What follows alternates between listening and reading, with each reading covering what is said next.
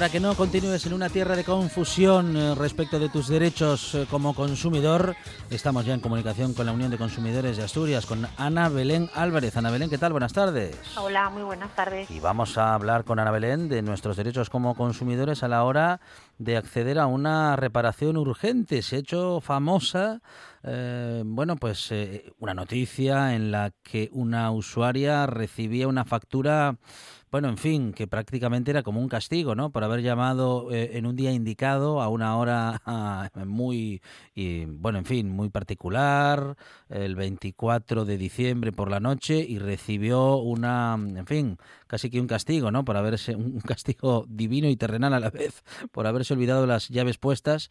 El cerrajero, bueno, en fin, no tuvo piedad. Ana Belén, eh, los servicios urgentes tienen efectivamente unas tarifas especiales por esa urgencia pero no nos pueden cobrar lo que les dé, los que les dé la gana. Claro, ¿no? Eh, lo que tenemos que tener en cuenta que además esto siempre surge, pues eso, con un momento, pues o bien de susto, de, no podemos entrar en nuestra casa, hemos perdido las llaves, se nos estropea el bombín de la puerta, o estamos en pleno invierno, ¿verdad? Se nos estropea una avería grande, pues puede ser desde un electrodoméstico a quedarnos sin agua, quedarnos sin, calefacción, y es verdad que nuestro primer impulso siempre va a ser, y más ahora, ¿no? Tirar de cualquier buscador de, de Internet y de la primera empresa que nos aparezca.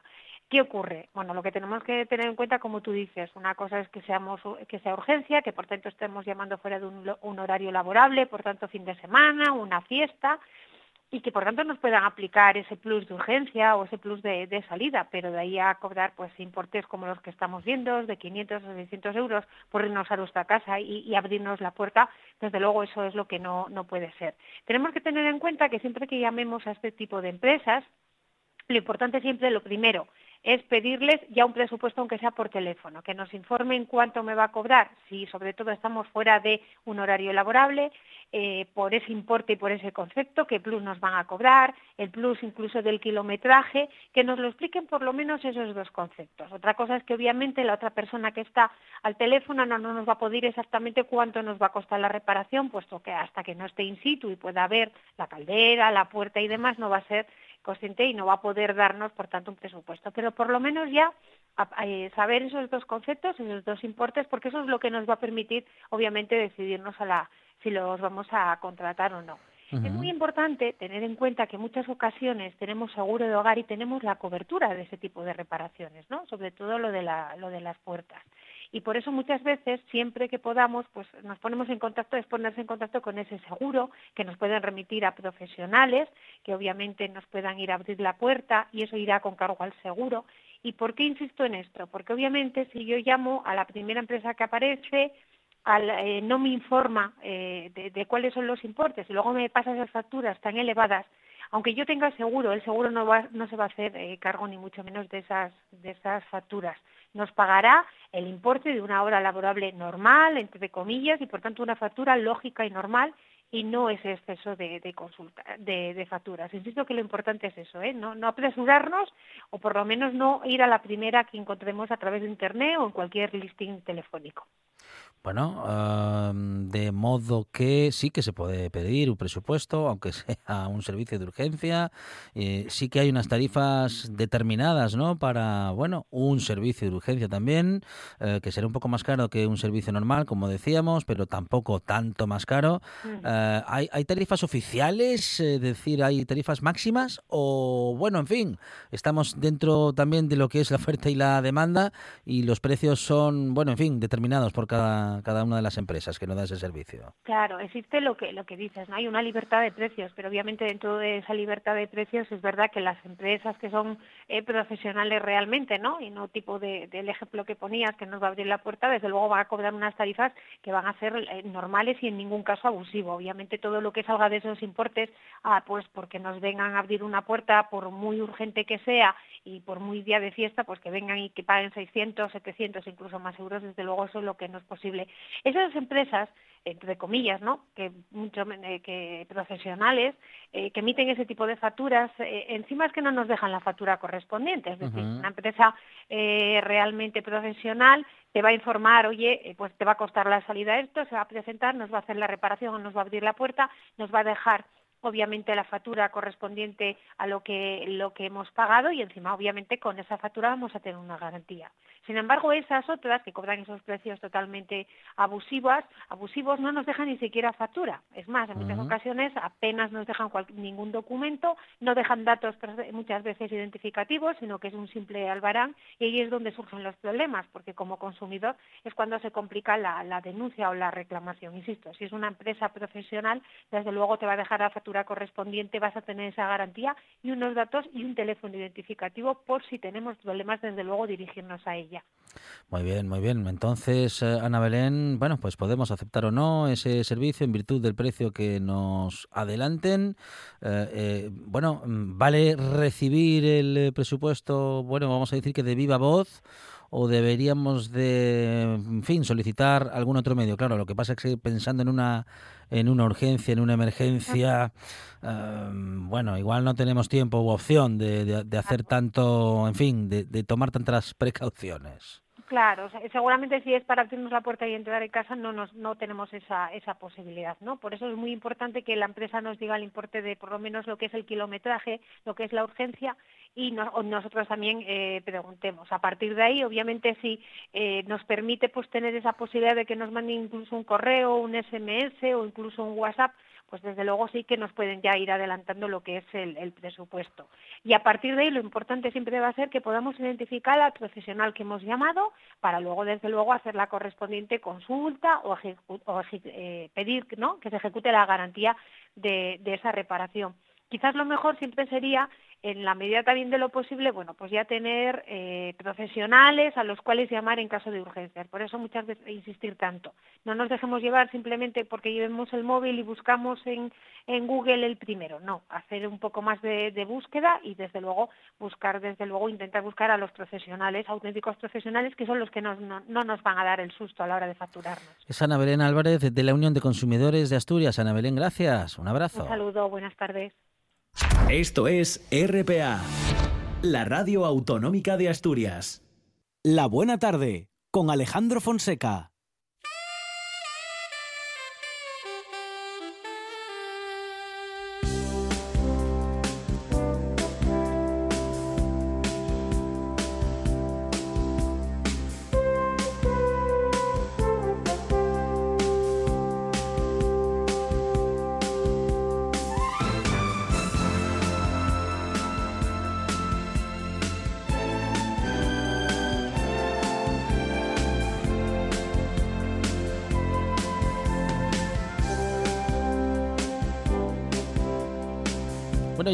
Comunicamos con el guapo de la ley de Los Ángeles, Borja Álvarez. ¿Qué tal? Buenas tardes.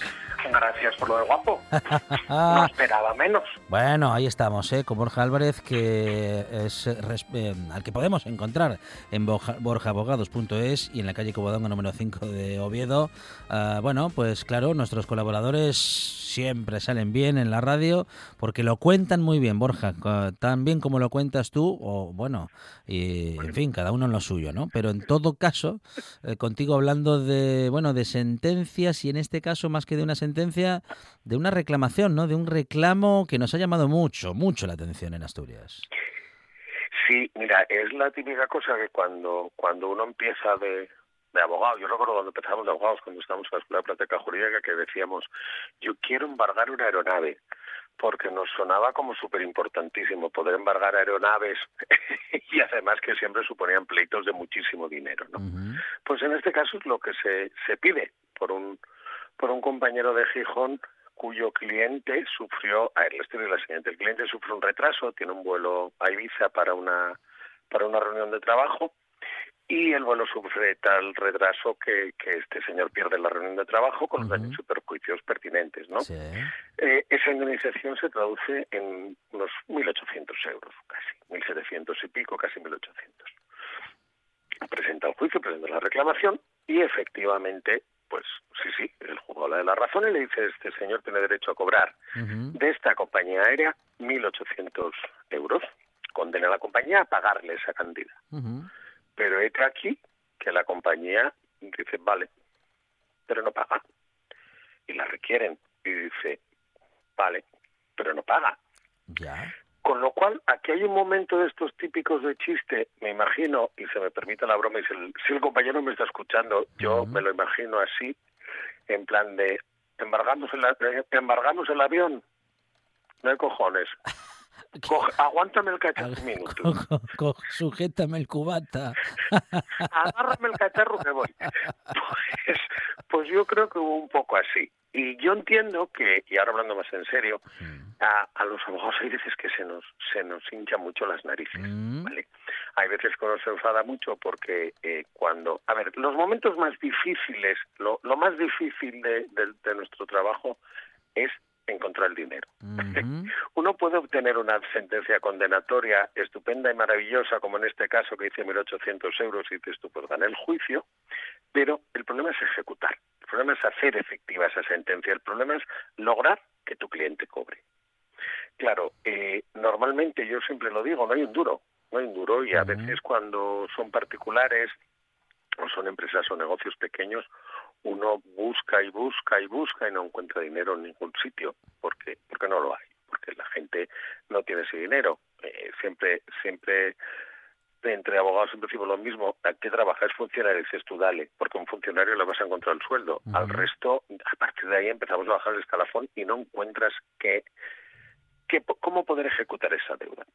Eh, a la hora de embargar, y en este caso es una empresa, es una empresa muy grande, a la hora de embargar tú empiezas a buscar lo primero ingresos, ¿vale? Eh, ¿Cuánto, eh, ¿Dónde está el banco? Pues bueno, pues vamos, vamos a los, si es un particular, al sueldo. Si es una empresa, vamos al banco. Mm, señálame en qué cuenta tienes el dinero y embargo ahí. Pero claro, eh, tú con una empresa, una tienda, eh, que tiene cinco empleados y una cuenta corriente, pues la, la puede tener una cuenta, puede tener dos, haciéndote lo dice rápido encuentras, pero claro, una, una aerolínea eh, tiene muchísimas cuentas y es muy difícil a veces encontrar o hacer la averiguación. Eh, también puedes embargar vehículos. Lo que pasa es que los vehículos al final cuesta más trabajo, porque cuesta más dinero embargarlos y es menos efectivo de lo que al final te sirve, porque un coche realmente mm, al final no vale nada. Los coches una vez en, un embargo no valen nada. Los inmuebles son muy complicados, pero se pueden embargar. Si hay inmuebles, oye, una vez que trabas el embargo, pues parece que la gente se mueve más, ¿no? Pero a este, en este caso estamos hablando de una empresa que tiene aviones. Claro. Y no te está pagando. Sí, sí, y, sí. y te está diciendo que no te paga por su santa chulería. Y... ¿Qué, ¿Qué, situación tan extraña, ¿no? Digo, una, una empresa de aviación em, que no quiera pagar una indemnización, vamos, que se niegue o que prácticamente administrativamente no haga el más mínimo esfuerzo por resolver esa cuestión. Yo a veces pienso, de verdad, ¿eh? que a veces lo pienso porque yo yo siempre intento ver el, lado bueno de las personas, de las cosas, incluso de las empresas, que esas no lo tienen nunca, pero sí que lo intento buscar. Yo a veces pienso que, que se pierde un poco entre en esas estructuras tan grandes, eh, se pierde me, bueno, yo no pago, que no soy responsable, hazlo tú, no, hazlo tú, no, hazlo tú, y la cosa queda sin pagar. Una cosa sí tiene que pagar, pasar, porque eh, eh, eh, si no es imposible. Quiero decir, es una empresa con muchos bienes y los aviones son bienes. Mira, yo recuerdo hace mucho tiempo, en un embargo que tenía yo a, un banco, yo tenía que embargar al banco porque no me acababa de pagar. Entonces eh, mandé a la procuradora, la procuradora con la que trabajo, que tiene mucha gracia, y fue y dijo, es que estamos intentando embargar al banco. Y dijo el funcionario, la funcionaria del turno, dijo, es que no tienen dinero, no tenemos dónde embargar una cuenta. Y dijo ya, a ver, ¿cómo sube el estanco no hay tabaco? ¿Qué me está usted diciendo? Sí, sí, sí, es como decir efectivamente que en un estanco no vamos a encontrar tabaco. Es como que, o sea, voy a un banco a embargar dinero, me dice usted que el banco no tiene dinero, ¿dónde está lo mío? claro, claro, claro. Sí, sí, sí. Claro, es que, bueno, dinero, sí, bueno, sí, sí, bueno, hay dinero físico, bueno. Surrealismo, muy poco. surrealismo del mundo de las ejecuciones. Eh, te encuentras con esos momentos totalmente surrealistas. Yo, por ejemplo, en aquel caso descubrí que los bancos todos los bancos tienen una cuenta corriente depositada en el Banco España. Tienen la obligación de tener una cuenta del Banco España. Con lo cual, al final, cuando descubres estos secretos que tú no sabes, dices tú, pues me identifico la cuenta del Banco España y requiero el Banco España para que embargue allí y aparece el dinero automático. Pero claro, eh, en este caso tengo que buscar bienes. ¿Qué hizo este abogado? Que para encima es, eh, es, una, es una cuestión que, que tiene su gracia y tiene su sorna, pero le requirió su trabajo identificó exactamente el avión que quiere embargar y dijo, la empresa me debe 1.800 euros y la empresa es propietaria de este avión Airbus, mm, no sé, 360, no es el número, ¿eh? matrícula XYZ ¿Sí? y nombre, eso se me quedé, nombre Getafe. Entonces, señalen ustedes ese y ese es mío. Es mío, vamos. Sí, sí. Embárguenlo. Embárguenlo hasta que me satisfagan la deuda. Hasta que me satisfagan. Y si no me satisfacen la deuda, sáquenlo pública subasta y con lo que obtengan, de lo que obtengan 1800 para mí, el resto de lo que El resto, el resto, el resto para, el resto para Prado. El resto me da igual, pero 1800 de lo que saquen son míos. Y hombre, ciertamente en una pública subasta un avión algo más de 1.800 euros se sacará, con lo cual la deuda te la, te la aseguras, ¿no? Eh, hay un poco de eso, de, de agarrarme el cacharro que voy, pero hay mucha, mm, hay mucha verdad detrás, hay mucho trabajo detrás y hay un momento de rabia y frustración detrás importante con estas compañías, muy importante, porque los abogados trabajamos con mucha miseria, ¿eh? trabajamos eh, intentando buscar dinero donde no lo hay, intentando que nuestros clientes cobren de donde no, no se puede sacar. Y hombre, cuando lo condenamos una empresa, mm. es una empresa aeronáutica que tiene aviones, dices tú, hombre, vamos a ver, ¿eh? que para ustedes 1.800 euros es calderilla. Sí, sí, sí.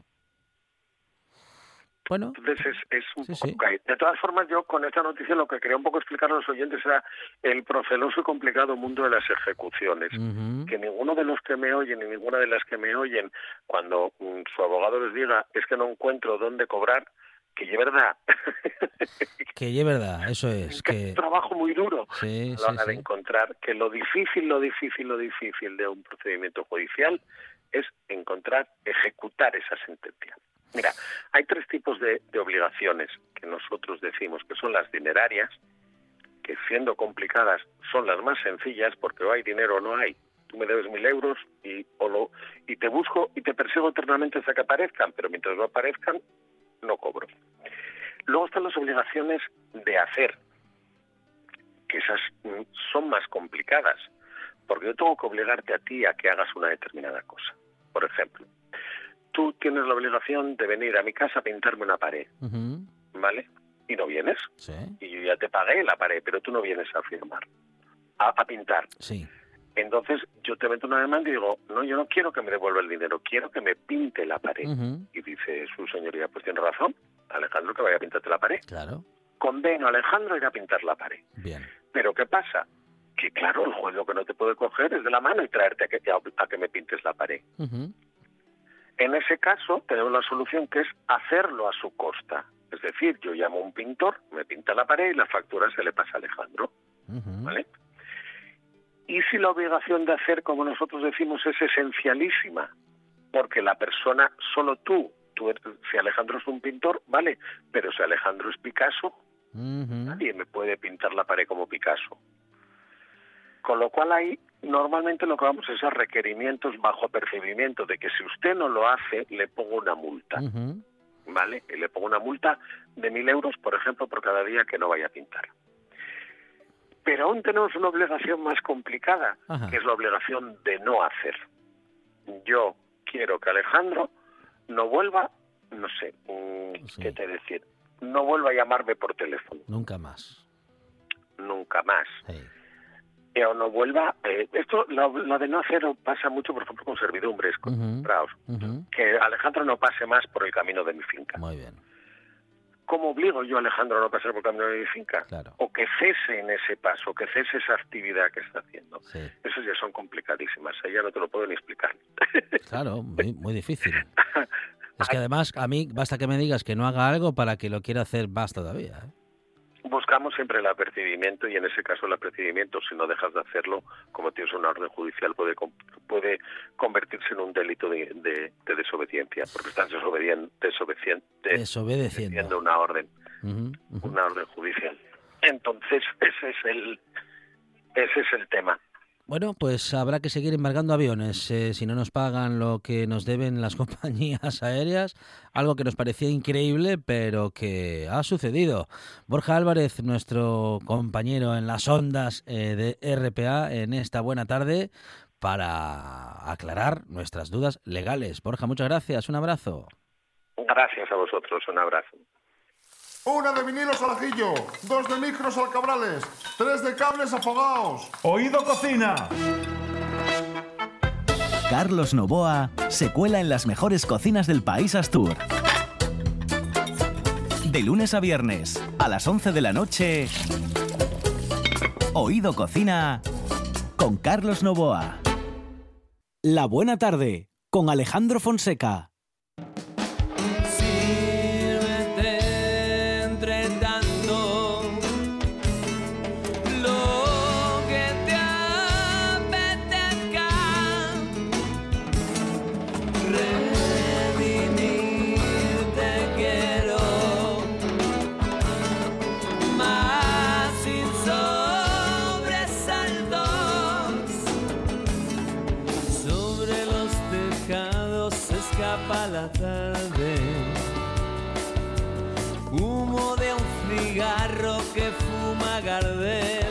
Es cocinero, es gijonudo, es Darío Escudero. Con la rima nos inspira, Monchialores. Muchísimo. Darío. Darío, ¿qué tal? Gijonudo. Hola, hola. ¿Qué tal? ¿Cómo estamos? Pues muy bien, como cada jueves, maravillosamente bien. Qué bien, qué bien. Pero solo los jueves está bien, Darío Escudero. yo sí, yo siempre. No, todos ah, normalmente todos los días. Igual los lunes un poquito peor, ¿no? Pero los claro. estoy divinamente, vamos. Muy bien, muy bien. ¿Y, el domingo a las siete y media, ocho de la tarde, qué tal? Uh, Ocho, ocho y media. No, depende. Mm, no tengo problemas. No, tampoco. Tengo algo con que entretenerme en la no, o... Claro, porque Darío Escudero está, si no está cocinando, está, o sea, si no está cocinando en casa, lo está haciendo para las redes sociales. Está entretenido. Yo estoy on fire siempre, o sea, aquí hay que hacer lo que sea. No, no, no, el caso es no aburrirse. Ya tendremos tiempo en la jubilación cuando nos lleguen los achaques y esas cosas. No, no, no, que va, que va. Ahora maravillosamente. Yo no me pienso aburrir en mi jubilación, Darío Escudero. Bueno, yo los primeros años tampoco, Alejandro, mientras lo permita la salud. o sea, ah, voy a viajar y comer todo lo que pueda. Ajá. clarísimo. Bueno, yo quiero ser atracador de bancos cuando me jubile.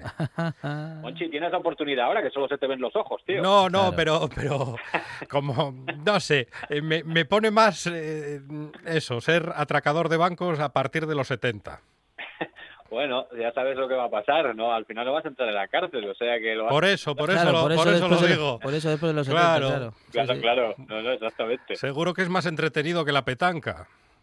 Hombre, hombre, ¿a dónde va a parar, por favor? ¿A dónde va a parar? Más emocionante por lo menos. Mm. Bueno, eh, a ver, ¿por dónde empiezo? ¿Empiezo por lo fuerte, empiezo por lo suave? No sé cómo, cómo lo vais a ver. Lo fuerte o eh, lo suave, ¿qué prefiere Primero lo suave, después lo fuerte, claro. Primero lo suave, venga, pues vamos por lo suave. Vamos por, por las tendencias últimamente, ¿no? De cómo están las redes sociales. Vamos a, a, a ver eh, lo que se está llevando últimamente. A ver, que la gente, yo, yo la verdad que son, yo soy una especie en extinción, luego os voy a explicar el porqué, pero pero eh, la gente cada vez tiene más prisa, cada vez tiene menos tiempo en, la cocina. Eh, eh, hacen compras semanales, hace, que lo veo muy bien, eh, cuidado, lo veo muy bien lo del tema de la compra semanal, para la gente que tenga poco tiempo y tal, pero últimamente se lleva mucho, sobre todo en publicaciones y en redes, el batch cooking, o sea, todo lo que es la cocina para toda la semana. O sea, la gente se dedica a lo que estábamos hablando antes, de los domingos por la tarde, hmm. o, tal, se pega el fin de semana y el domingo por la tarde a cocinar, digamos, para toda la semana. Eh, pero el cocinar en el tema de, bueno, de blanquear legumbres, o, bueno, utilizar botes de legumbres, de judías, patatas cocidas en bote, el tema del arroz también lo dejan preparado, un arroz blanco de este, de arroz de grano largo, lo dejas ya cocido, lo dejas guardado ya para toda la semana, eh, pasta, eh, luego le meten, por ejemplo, a ver, lo que se está llevando últimamente es llegar a casa a la hora de comer o a la hora de cenar, que llegas tarde, que llegas con prisa, que tal, tienes toda esta historia, toda esta historia que os estoy contando preparadita. Entonces, bueno, pues, simplemente un poquito de aceite, fríes un ajín, por ejemplo, le metes unas patatas con unas judías en bote o algo así, o unas patatas de estas que vienes tal, y, le metes un poco de proteína, un poco de pavo, un poco de pollo, un poquito de conejo, o un pescadín que tengas ahí blanco que se cuece muy rápido hmm. y, un poquito de sal y asunto arreglado. Claro. Ya está. Ya tienes la comida. Muy bien. Bien, bien, bien. pero el resto, o sea, durante casi toda la semana y luego el fin de semana llega el atracón, ¿no? Eh, claro. entonces, bueno, tienes toda la semana para bajarlo. Entonces, bueno, es lo que se está llevando. Y, oye, la verdad que, bueno, está triunfando en redes, está funcionando a mucha gente, igual que el tema de los robots y de las ollas rápidas y de las ollas lentas y de... Bueno, ahí yo ya, ahí yo ya me pierdo ya, ¿no? Porque hay 20.000 marcas, 20.000 robots, 20.000 ollas. Yo cuando hago algo y la gente me pregunta, Darío, eh, eh, ¿y esto en ollas press cuánto tiempo me lleva? Digo, y me muero de risa, ¿no? Pues yo soy, lo que os decía antes, yo soy una especie en extinción porque yo tengo la cocina de guisandero o guisandera de toda la vida, de, de las abuelas. Sí, si unas lentejas llevan una hora y un espaguet lleven dos horas, no me preguntes lo que lleva una olla express, que no la Claro, no la tienes ni sabes cuánto tiempo lleva. Tú seguro que tienes esas, esas potas encarnadas, las potas rojas, seguro que las conservas. No, yo no las tengo, pero sí las tiene mi padre. Las tiene ahí mm. guardadinas como era un paño. Digo, ¿eso qué? Para la herencia del gijonudo, ¿no? ¿sabes, ¿Sabes si valen para vitro? Digo, sí, sí, no te preocupes. Ah, pero en casa te dicen el gijonudo también. Eh, no, mi padre sí. Mi padre no me escucha ahora que me está escuchando. Sí. Una noche me dice, ¿qué? Y luego llega el chiste, ¿no? Dice, ¿qué? Ya preparaste esto, ya hiciste lo otro, que ya dijiste en radio que ibas a preparar no sé qué, no sé qué más. Digo, sí, hombre, sí, que estás esperando ya por la prueba, ¿no? Claro. Pero sí, sí, mi padre está ahí atento al tema. O sea, que escucha el programa solamente por saber si cumples tu palabra. Eso es lo mejor, la prueba. Sí. Hombre, por supuesto, si no le llevas la prueba, ¿para qué quieres más? Claro. Sí, sí, vaya, lo tienes, lo tienes claro. Además, se, se coge como, como ahí a decir, oye, yo tengo que probar esto, a ver qué tal está, cuando si es verdad o mentira. Bueno, yo haríamos lo mismo, ¿eh? si tuviésemos la oportunidad, también probaríamos todo. Todo llegará, Alejandro, todo llegará. Todo llegará, esperemos a que a que pase esto, montaremos ahí una cocinilla uh. eléctrica y, yo iré media horita antes del programa. ¿Cómo? Ah. Y bueno, pues le damos un poquito de caña, ¿qué no? ¿Qué pasa? Aunque sea un camping gas. Ahí está, un camping gas de dos, de dos uh, hornallas. Ya está, solucionado. Dos fogones. Encantado de la vida, ya sabéis que no hay problema ninguno. Luego más adelante el tema del horno lo vamos viendo. Perfecto. No, el horno eléctrico es muy fácil, eso es lo más fácil de resolver. Entonces cuando me pregunten qué vas a, la radio a trabajar, no, a comer con Gijonudo y Fonseca. Claro, Monchi, tú dices los jueves son de, de, de pitanta. De jale. y ya está. Como hacíamos en las obras eh, antiguamente, cuando llegaban los viernes a la hora del pincho. Pues, claro. exactamente igual. a la hora del pincho se acababa todo, menos el pincho. A la hora del pincho los viernes era brutal, tío. Y bueno, si había que echar horas ya los sábados ya ni te cuento, pero los viernes normalmente, los sábados había pasteles y todo, ¿eh? claro. era brutal, los viernes, bueno, normalmente el pincho ya no duraba un cuarto de hora, eran tres cuartos de hora tranquilamente. Claro, muy bien. Sí, sí. Para que para eso, que para eso es sábado por la mañana. Hombre, vaya, no, no, los, eso era los viernes, los sábados, los viernes. y todo, ya te digo, duraba una hora tranquilamente. Sí, sí, sí, sí, claro. Sí, brutal. Habérselo pensado antes el jefe para hacernos venir un sábado.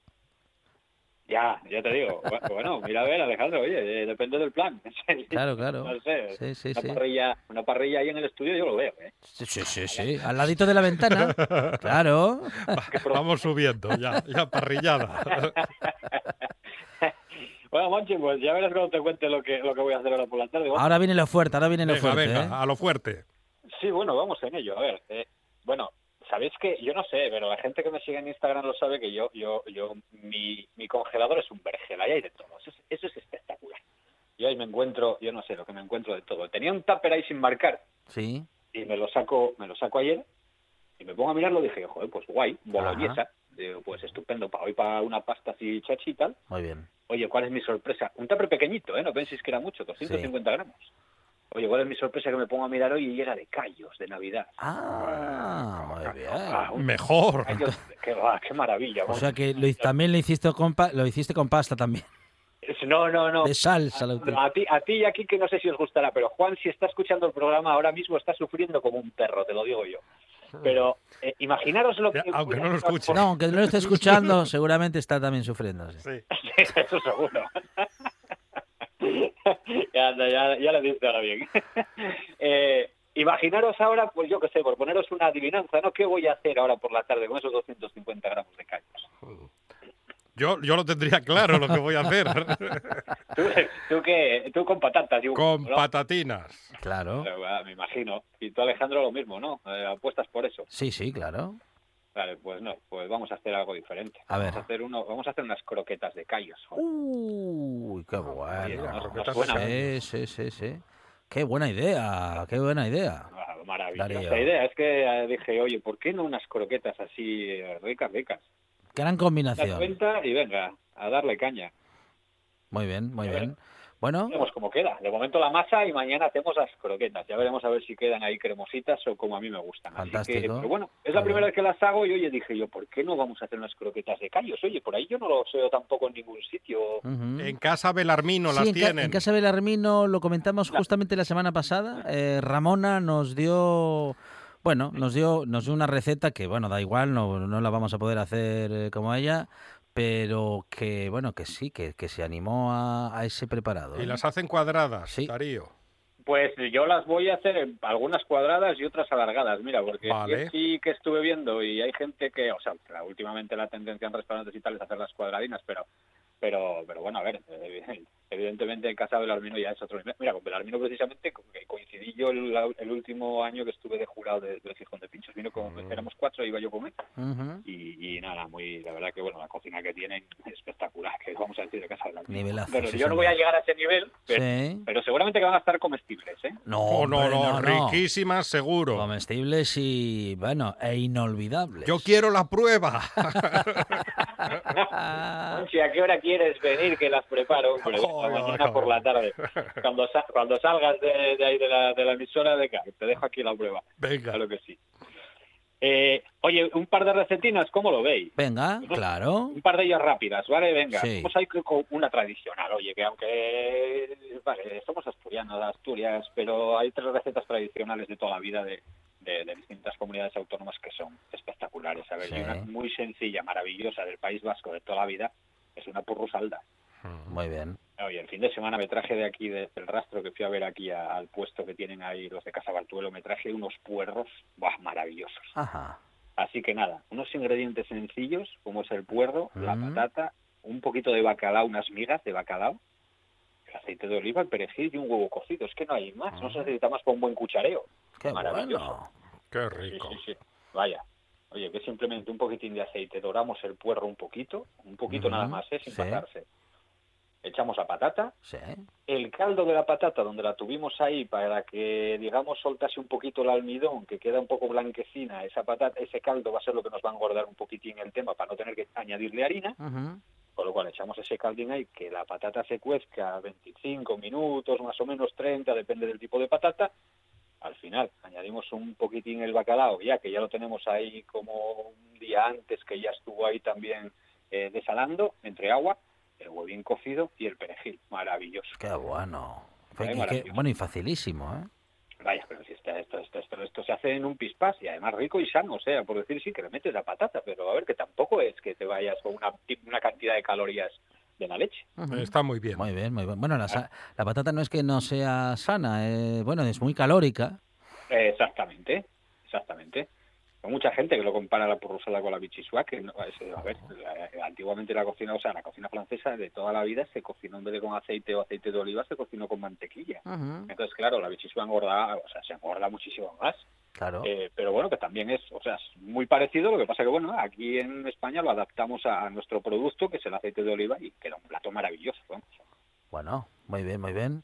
¿Y tenemos otra receta, Darío? Sí, vamos con una receta un poquitín más, como digo yo, más contundente. Ujú. dejarlo en contundente. Oye, un simple, maravilloso y rico pan relleno. Oye, qué cosa más rica. Bueno, relleno. Pan relleno. Pero eso es un bocata. Vaya, no, no, un pan, digamos, tipo, yo que sé cómo deciros, una hogaza, una hogaza o un pan de estos un poquito más, que tenga un poco más de miga. Ajá. digamos. ¿Eh? Nada, es meterle unos cortes eh, laterales y transversales con que queden unos cuadraditos para que os hagáis a la idea como de dos centímetros. Muy bien. Entonces, abrimos esos cuadraditos, vamos poco a poco, así, hay que tener paciencia, ¿eh? O sea, con prisa no vamos, vamos con paciencia. Muy bien. Le metemos en esos huequitos, tenéis dos opciones. Ahí ya cada uno a su aire. O un poquito de tomate rallado, ¿vale? Mm. Esos huecos. O le metemos un poquitín de aceite de oliva virgen extra. Eso ya al gusto. Bueno, a partir de ahí, le metemos queso. Unos trozos de queso en cada hueco, el queso que queráis. Me da exactamente igual a poder ser un queso que funda bien. Ahora que queréis meterle por un lado un poquitín de queso azul, por otro lado un poquitín de queso que tipo mozzarella, un gouda, eh, algo así, perfecto. Y luego le metemos un poco de jamón serrano o bacon y perfecto, nos vamos al horno. 180 grados, bandeja del medio, unos 20 minutinos, sacamos, espolvoreamos con un poco orégano, vamos tirando de cada cachín de pan. Madre del amor hermoso. Esto, sufriendo en silencio como lemoal. ¿qué os voy a Qué bueno, qué bueno. ¡Qué maravilla! Sí, señor. Bueno, un secretito y nos, nos vamos. Pues mira, no tengo secreto, tengo chiste. Ah, chiste, Vale, venga, chiste. Muy bien. Hoy cambiamos. Dice, oye papá, que quiero una mascota, que llevo pidiéndote una mascota. Dice, pues ya tuviste piojos el año pasado y los mataste. Claro. Lo que hay. Bueno, em, eh, recursos, ¿eh? de eso se trata. Hay que tener recursos en las respuestas. Y con Darío Escudero eso está asegurado. Darío Gijonudo Escudero. Darío, gracias. Un abrazo. Hasta luego, crack. Gracias a vosotros y hasta el próximo jueves. Un programa de viajes, turismo, aventura e historia lleno de contenidos didácticos con los que aprender y divertirse. Un escaparate turístico donde se incluyen información sobre casas rurales, hoteles, gastronomía, turismo de aventura, senderismo, Voy a festivales. volver a salir y quiero que me aplaudáis como si fuera yo que sé. Un buen día para viajar. Un programa de apoyo al sector turístico de Asturias. Los sábados y domingos de 8 a 10 de la mañana. La buena tarde con Alejandro Fonseca.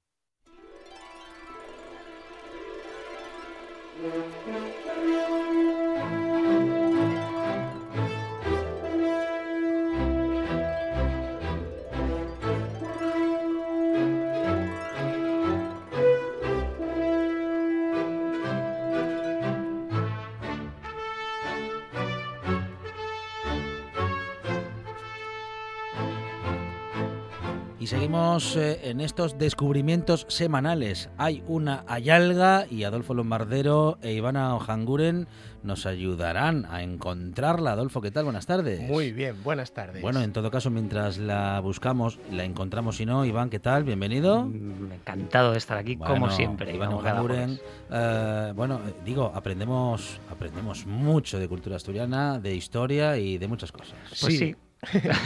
Nos vamos a pegar por hablar. Pues sí, hoy vamos a hablar de los buscadores de hayalgas o chalgueiros, como los llamamos aquí en Asturias. ¿no? Lo primero que diría a los oyentes es que los tesoros ocultos o hayalgas, que es como lo llamamos aquí en Asturias, es uno de los motivos culturales que tenemos más arraigados ¿eh? en nuestro imaginario, eh, bueno, pues popular, ¿no? En Asturias.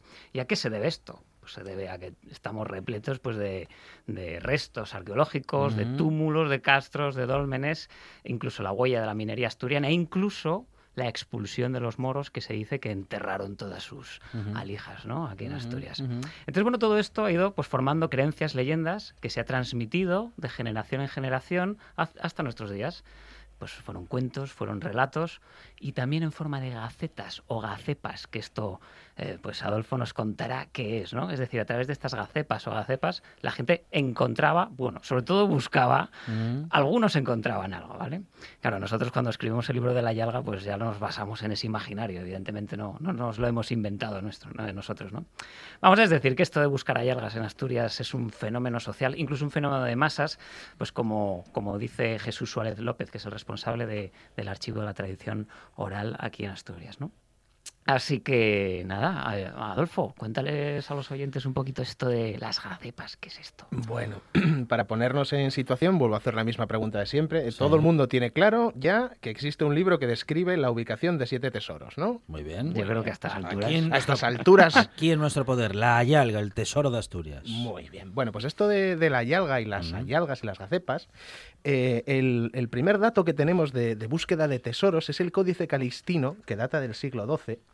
Y viene porque, esto viene porque había la, la creencia de que los musulmanes al invadir la península habían ido enterrando sus tesoros con la esperanza de desenterrarlos y recuperarlos una vez conquistada. Pero claro, todos sabemos cómo acabó esta historia, entonces la gente, la creencia popular, eh, decía que esos tesoros se habían quedado enterrados aquí. Entonces es por eso por lo que nace esto, esto del boom de buscar, de buscar oro. Y también tiene, tiene bastante que ver pues, eh, con, con los romanos, eh, que también se creía que habían dejado sus tesoros aquí en la península y demás. ¿vale? Entonces, esta historia de que había tesoros enterrados por el norte de la península, pues fue cogiendo volumen, fue cogiendo volumen y eh, en algunas ocasiones pues daba la casualidad de que algún labrador encontraba algún resto arqueológico, incluso oro, en alguna una pepita o algo así, esto pues alimentaba todavía aún Fomentaba más, mucho más, claro, pues, la idea de que, de que había, de que había de buscar, tesoros, ¿vale? claro. Y entonces, eh, con esta bola de creciente de tesoros en Asturias, eh, en el siglo XVIII ya llegó el boom. Y llegó el boom con las gacepas, o gacetas. ¿Qué es esto? ¿Qué es esto? Pues las gacepas suelen ser un, un pergamino amarillento con ciertas anotaciones eh, en las cuales se suponía que venían descritas las ubicaciones de, de estos tesoros, ¿no? Y, y, claro, estas, estas gacepas, pues había mercadillo de ellas, vamos a decir así. ¿eh? Se vendían y se revendían así a altos precios y, y bueno. Eh, Claro, era como la lotería, ¿no? eh, Del sí, siglo claro, XVIII. claro, claro, claro. co- Como no había loterías. Ahí ¿qué está, como Pues no había lotería, pues la gente, oye, Claro. Tiraba sus esperanzas a, a la búsqueda de tesoros. La famosa gallina de los huevos de oro. Es que se Es que- creía ahí que, había gallinas con huevos de oro. claro. Viene por ahí, viene por ahí. Esto, eh, para los arqueólogos, era una, una verdadera pesadilla, porque la gente pues, se dedicaba a andar eh, reventando y excavando los túmulos y, oye, los restos arqueológicos. Y bueno, pues esto tuvo algún, algún tipo de problemilla en este sentido. Pero eh, vamos, a, vamos a, a- a contar un poquito. Eh, aparte de estas referencias del origen de las gacepas y qué son, ¿eh? ¿Eh? vamos a decir qué era lo que prometían estas gacepas, Claro. qué era lo que se esperaba encontrar. ¿Por qué se movía la gente? Claro, ¿no? Que era lo que buscaba, ¿no? Y hemos encontrado datos, permíteme que, que eche aquí un ojito a, la chuleta. Claro. ¿Vale? En una de ellas, por ejemplo, se prometía que el que encontrase esta, esta yalga, gracias a esta gacepa, eh, encontraría un pellejos de camello llenos de oro, o un león de oro con ojos de diamantes, o un camello de oro metido en un arca de piedra, ¿vale? Es decir, había una serie de tesoros que prometían, pues oye, riquezas. ¿eh? Que- que- Abundantes, además. Claro, esto es. sí, sí, sí. entonces, si me permites, ya habiendo contextualizado este tema de las ayalgas en la historia y las gacepas y tal, pues me gustaría contaros cómo enlaza esto con nuestro libro, con la yalga, el tesoro de Asturias. ¿no? Claro. Y esto nace, eh, pues mira, yo cuando, cuando me puse a escribir la yalga para documentarme, traté de, de incluir la historia del famoso meteorito de Cangas, ¿eh? que cayó en, en Cangas de Onís. Y para esto, pues, eh, pues oye, pues el que es el mejor sitio para poder observar los fragmentos del meteorito y, y, Mm. pues el museo De, de, geo- de geología, el claro. museo de geología de Oviedo, Había- que el conservador, casualmente, pues oye, lo conocí por otros, por otros quehaceres laborales, que es el señor Luis Terente, que creo que hasta que lo conocéis de Sí. aquí. Es un apasionado de su trabajo y quiero mandarle un abrazo desde aquí a Luis, que, que nos ayudó y aportó mucho en la, en la Yalga. Por supuesto. Entonces este señor, cuando se enteró de que estábamos investigando sobre esto para escribir un libro de ayalgas, me dijo, hombre, pero si tengo yo aquí un, un ejemplar de un libro que se titula Manuscrito de los Tesoros de Asturias, escrito por Perfecto Rodríguez, en 1975. Muy bien. ¿ok?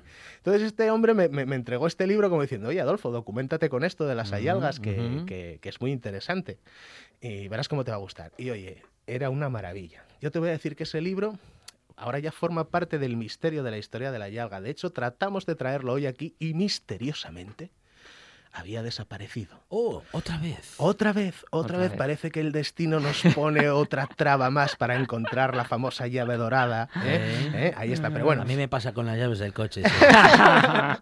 Bueno, el caso es que resulta que este ejemplar, porque hay muchos ejemplares de ese libro, pero este ejemplar era especial por una cosa. Y es que un profesor de geología llamado Marcelino Suárez, que era mentor de Luis Terente, y le tiene gran cariño, este señor era un geólogo de mochila. Era un geólogo de los que salían al campo a buscar piedras, cristales y minerales.